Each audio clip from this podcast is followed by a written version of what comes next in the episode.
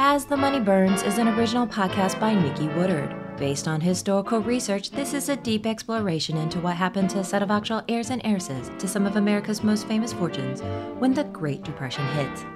Each episode has three primary sections. Section 1 is a narrative story, Section 2 goes deeper into the historical facts, Section 3 focuses on contemporary, emotional, and personal connections. Story Recap Constant speculation surrounds heiresses Barbara Hutton and Doris Duke on potential mates, while Huntington Hartford's secret marriage is finally exposed. Now back to As the Money Burns Muscles and Ruffles.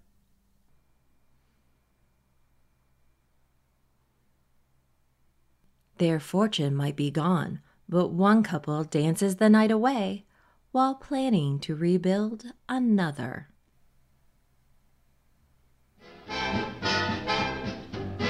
Section 1 Story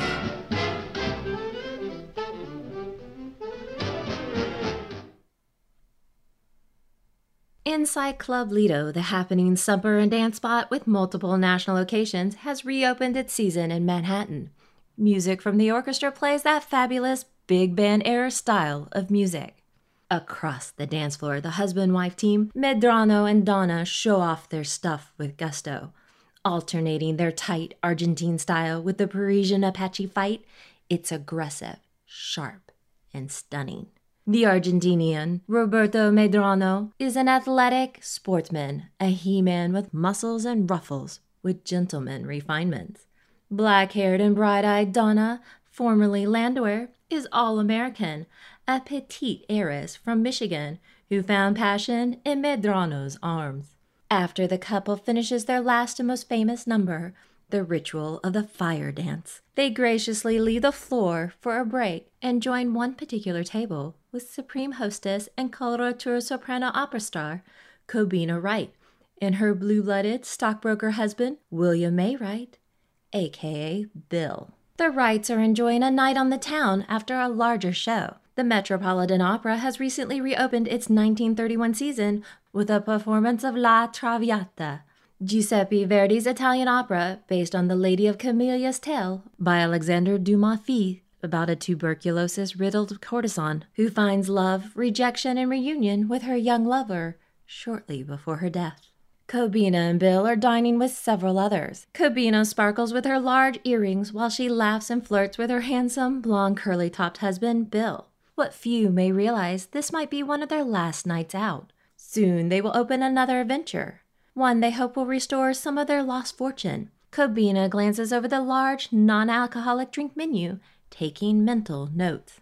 Bill sold the Slade Wright and Company stock exchange seat back on April 24, 1931, and the office closed by May 1931. Since then, Bill has been a bit aimless at home. They have done their best not to lose face to the rest of society. Once known for their fabulous parties, especially their annual circus ball in January, the Wrights have been economizing. Economizing in the elite sense. This summer, they still spent time at their Long Island home, the pink beachfront Sands Point property, Casa Cobina. Attending several activities, they mingle in hopes Bill will eventually regain his focus and begin building a new fortune one better than the one wiped out in the stock market crash on October 29, 1929. Since that fatal call when Bill informed Cobina, they lost everything. Cobina has hustled her way into new opportunities. She returns to the stage for several operatic displays and an occasional radio program. Like another actress, soprano singer Grace Blakely Hyde, who after getting a divorce resumes her stage career with both Broadway and radio performances. Another popular venture is the Supper Club. The Wrights are planning to open one of their own. Despite the ongoing restrictions due to prohibition, dinner and dancing remain popular activities. Cobina's signature guest list mixture of blue bloods and stars will surely draw a substantial paying crowd. Cobina, Bill, Medrano, and Donna all laugh with the other guests. A musical interlude hints at an upcoming song too irresistible to miss. Well aware of what will be next, Medrano stands up and offers his hand to Cobina, and Bill responds by escorting Donna to the dance floor. Both couples snap to attention, the beat distinct and seductive. A tango unfolds. Medrano leads Cobina across the floor, their cheeks touching, their form perfect. Two passes, simple, clean, clear. No slouch himself, Bill too glides over the floor with Donna. She adds a flourish here and there. She's a bright flower without the usual disdainfulness of similar high caliber dancers. The floor remains otherwise empty as everyone is mesmerized. Each couple shows off flair and ambition. Medrano twists and turns as to be expected, with Cobina ever the expert performer following flawlessly. As well, Bill proves more than up to the challenge, and Donna puts on a show. Slow, slow, quick, quick, slow. Amidst a pass, the couples exchange partners. Never have any of the Wrights' former guests seen them dance with such precision and execution. Cobina has always been a flamboyant performer. Bill enjoys a good time, but no one anticipated such mastery. They cascade over the floor dramatically, the heat between them rising. Could he be jealous of Medrano? Not to be outdone or challenged by a suave Latin lover. Cobina's eyes fill with love. Could it be Bill has finally truly come back to her? The Bill of yesteryear? The one she loved so much? A man on top of the world, her provider and protector. A man good natured, a passionate lover all vanished with their fortune, all mired by persistent rumors of his other lovers, a secretary, another a close friend, a lawsuit for maintenance. Cobina fears she lost her husband, both in heart and soul. Now, on the dance floor, the flames of love stoke once again. For the finish, Bill twists and dips Cobina like an expert. The crowd erupts with applause. Cobina always looks at the world through rose tinted glasses, and never as much when she looks at her beloved Bill. Late into the early morning, they get back to their home at Sutton Place. There is construction going on, and the downstairs is in a bit of disarray. Bill assists in removing her coat and goes to put it away. Going up the stairs, Cobina removes her large earrings. She glows and looks forward to a more passionate end of their evening. She heads up to their bedroom and the glorious purple Venetian canopy bed inside it and goes into the powder room. In front of her vanity mirror, she slips into a negligee and seductively adjusts her makeup and hair. When she emerges, she sees the bed empty. No Bill. She goes looking for him and finds him half undressed and passed out in the guest bedroom. She goes over and removes his shoes and pulls the covers over him. Heading back to their room, she wipes away the tears from her eyes. She climbs into the bed alone. Moonlight beams pierce through their drapes. Only a few more weeks, then things will get better. He'll see. They will again be back on top. Only a few more weeks. Soon, news articles recount their evening out, with praises claiming that if worst should ever come to financial bust, and that isn't likely, for Mr. and Mrs. William May Wright, they could easily reestablish the family fortunes as a song and dance team. Such a wonderful compliment, had it not so accidentally pointed out an embarrassing secret very soon to be revealed. Appearances can be so deceiving.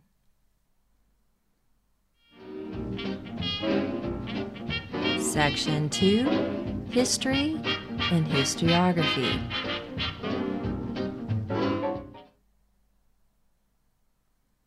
Such a complicated time when so many things are happening all at once. These intertwining tales not only involve the stock market crash and the Great Depression, but also overlap with the eras known as Prohibition and the Jazz Age. We have heard tons of tales involving gangsters, rum runners, speakeasies, and smoky filled jazz rooms. However, those weren't the only forms of entertainment. Motion picture films took off as the cheap price of entertainment, while higher ticketed places like the opera had a shift in attendance as long held box seats were rented or sold off. During the 1931 Met season, Alice Vanderbilt will still rent out her seats for scheduled parts of the week, while others follow similar suit. J. Pierpont Morgan will be one of only three patrons to keep his parterre box in the Diamond Horseshoe all to himself.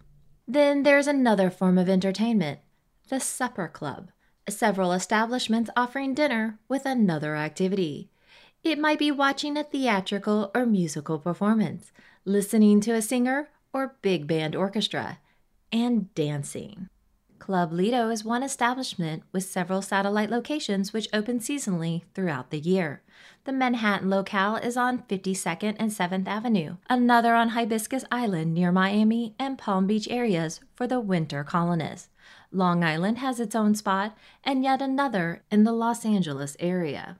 The first Club Lido opens in 1924 with several to follow, and nightclub owner and manager Frank Garlasco manages from the mid 1920s and early 1930s. Film star Constance Bennett's sister Barbara Bennett will dance there with partner Maurice in 1925 and switches in 1926 to William Reardon. Reardon is a former partner of Irene Castle. Constance's ex husband and former Barbara Hutton fiance, millionaire Phil Plant, will regularly be seen in the Palm Beach location, including the 1931 opening. Other popular restaurants, nightclubs, and dance spots include the Embassy Club, both in London and New York, Coral Gables in La Maz in Florida, the Savoy Ballroom in Harlem as well as several hotels like the Pierre Hotel, the Savoy Plaza, and the newly opened Waldorf Astoria will all offer dinner with entertainment. The annual Peacock Ball is held at the Waldorf in November 1931. The ball is named after the original Gilded Age Waldorf Astoria Hotel's Peacock Alley and will make use of the new building's main ballroom, Astor Gallery, Basildon, Jade, and Sert rooms. Barbara Hutton's cousin, Helena McCann, will aid in the debutante chair committee, which are raising funds for the poor, while Doris Duke will also attend. The evening's entertainment will include themes of a Parisian cafe, an Argentine tavern, and Russian, New York, and Cuban cabarets. Professional dance couples are definitely a rage and public draw at the establishments. There's a 1 1940 news article that indicates married couples fare better and last longer than brother sister teams. The latter generally suffers, especially after a marriage forces a split. Famous sibling dance teams include Grace and Ray McDonald, Vilma and Buddy Ebsen of the future Beverly Hillbillies, and Adele and Fred Astaire. It should be noted Fred's favorite partner of all time is definitely his sister, and he never takes another permanent partner after her and prefers to switch so his name stays prominent. The original professional dance couple trendsetters are married Vernon and Irene Castle in 1910. Vernon dies in 1918 in a World War I related plane crash in Texas. Fred Astaire and his other famous partner Ginger Rogers will play the title roles in the 1939 film The Story of Vernon and Irene Castle. The Castles are followed by other married couples Grace and Paul Hartman, Veloz and Yolanda, Maurice and Cordoba, and Medrano and Donna. Notice another trend in those last few names? Another wave appearing during this time is Spanish influence as homes are being built in California and the developing areas of Florida like Palm Beach and the future Fort Lauderdale. I have also run across several advertisements regarding Spanish and Latin forms of entertainment. Reviews of music and dancers definitely appear in Florida and California, and as popularity increases, spreads to other parts of the country. We have already covered the solo Spanish flamenco dancers La Argentina and La Argentinita and that confusion over who performed at Barbara Hutton's debutante ball in December 1930.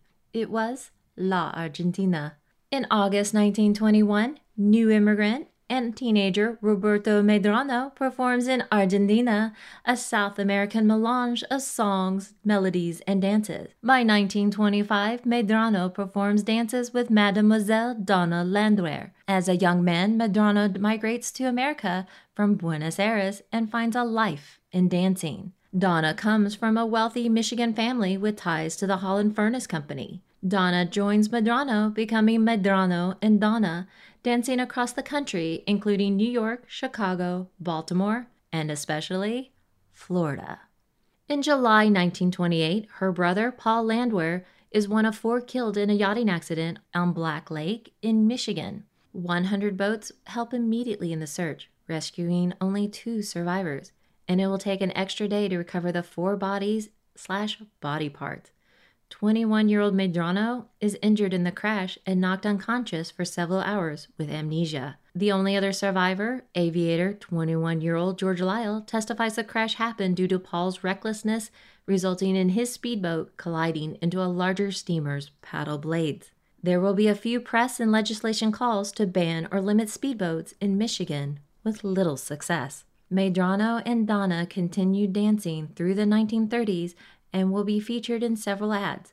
And another performer, Vivian Vance of future I Love Lucy, appears with them in 1933 at the Empire Room in Chicago's Palmer House. The couple retires in 1939. In 1940, Donna will split an inheritance with her remaining brother and sister, resulting from the 1937 separate deaths of their father and several other family members.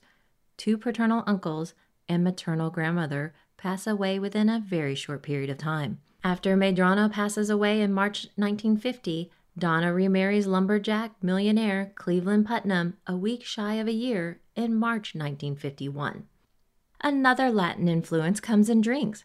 Rum is a particularly favored alcohol for its easy brewing process, versatility with other mixers, and the closeness of Cuba, where many migrate for fun.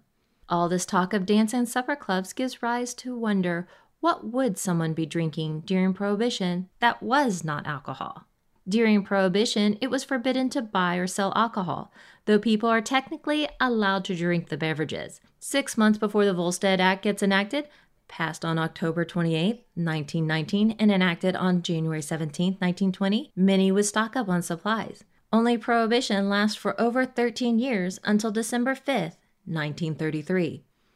Early in 1920, Bertha Stockbridge published her second recipe book and what became an indispensable household aid, What to Drink, with many non alcoholic recipes, and became an instant and dominant bestseller. Drinks with sugars, syrups, vinegars, malts, sours, fizzes, and other mixtures with juices and sodas. Cobblers, punches, sodas, ciders, juleps, tonics, and other mixtures rise to prominence. Frozen and ice recipes point to the increasing accessibility of refrigeration in public businesses and in private homes.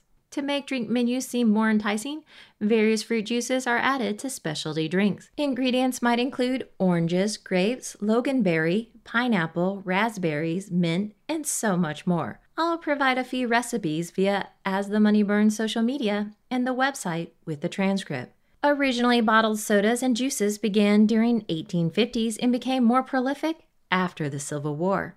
Another bump comes in the 1920s soda sales jumping 200% during the first six months of Prohibition. Canadian Dry Ginger Ale debuts as a popular mixer in 1922, and the packaging resembles tiny champagne bottles. The dry in the title referring to the alcohol free beverages. By 1923, Pepsi Cola, nearly bankrupt, added more beverages, but the company didn't rebound until after the Great Depression.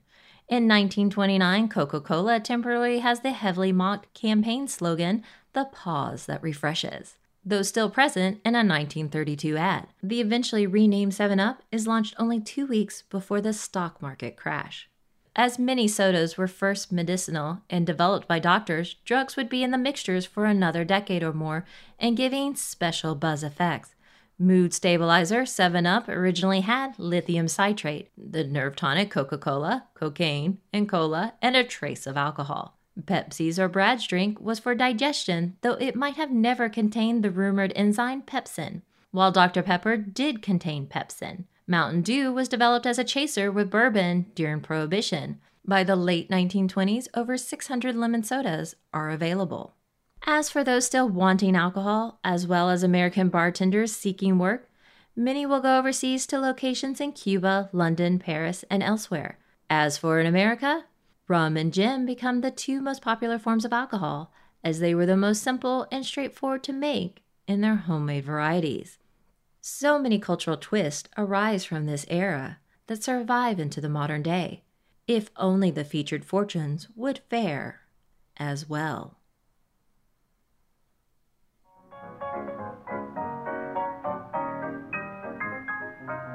Section 3 Contemporary and Personal Relevance.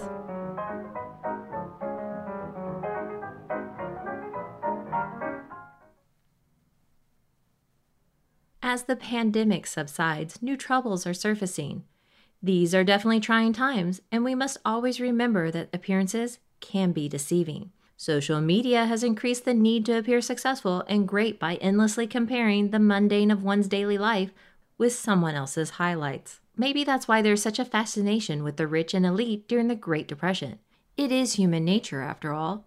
The fantasy element of ease coupled with the ever around the corner betrayal and scandal. And yet, such speculation often ends in schadenfreude when the troubles come out. We learned many lessons from the Great Depression, ways to prevent complete collapse of society. So, why are we headed into so much trouble now? Don't you feel there are so many secrets waiting to be spilled in our modern times? Scams, scandals, lies, betrayals. No arena will be unscathed. Industry, elites, politics, entertainment. We are now finally re engaging socially, but the world is changing so rapidly. Financial crimes are rising.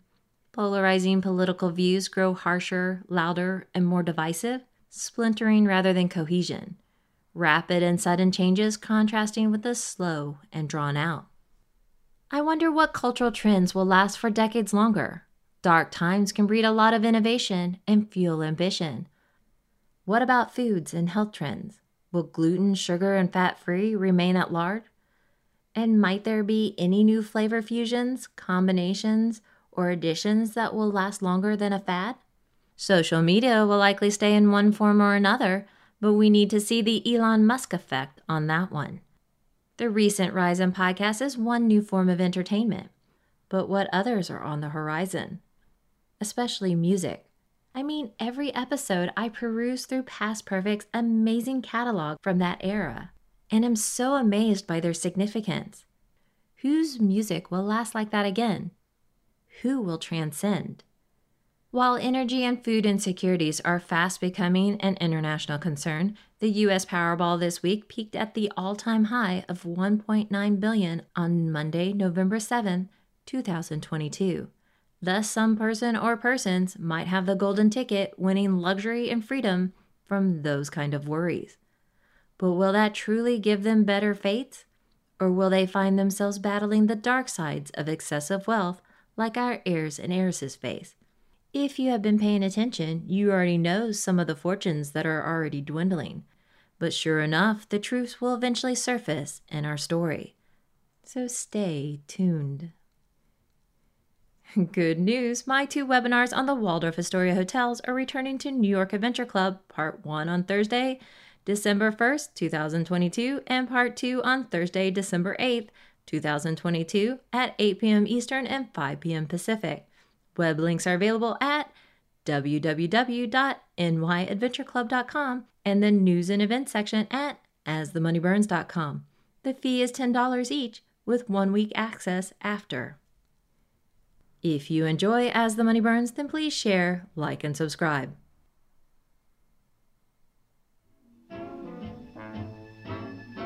Next, when we return to As the Money Burns, the national holiday arrives when many give thanks. But how grateful should some be when they knowingly face tougher times ahead? Until then. As the Money Burns is an original podcast written, produced, and voiced by Nikki Woodard based on historical research. Archival music has been provided by Past Perfect Vintage Music.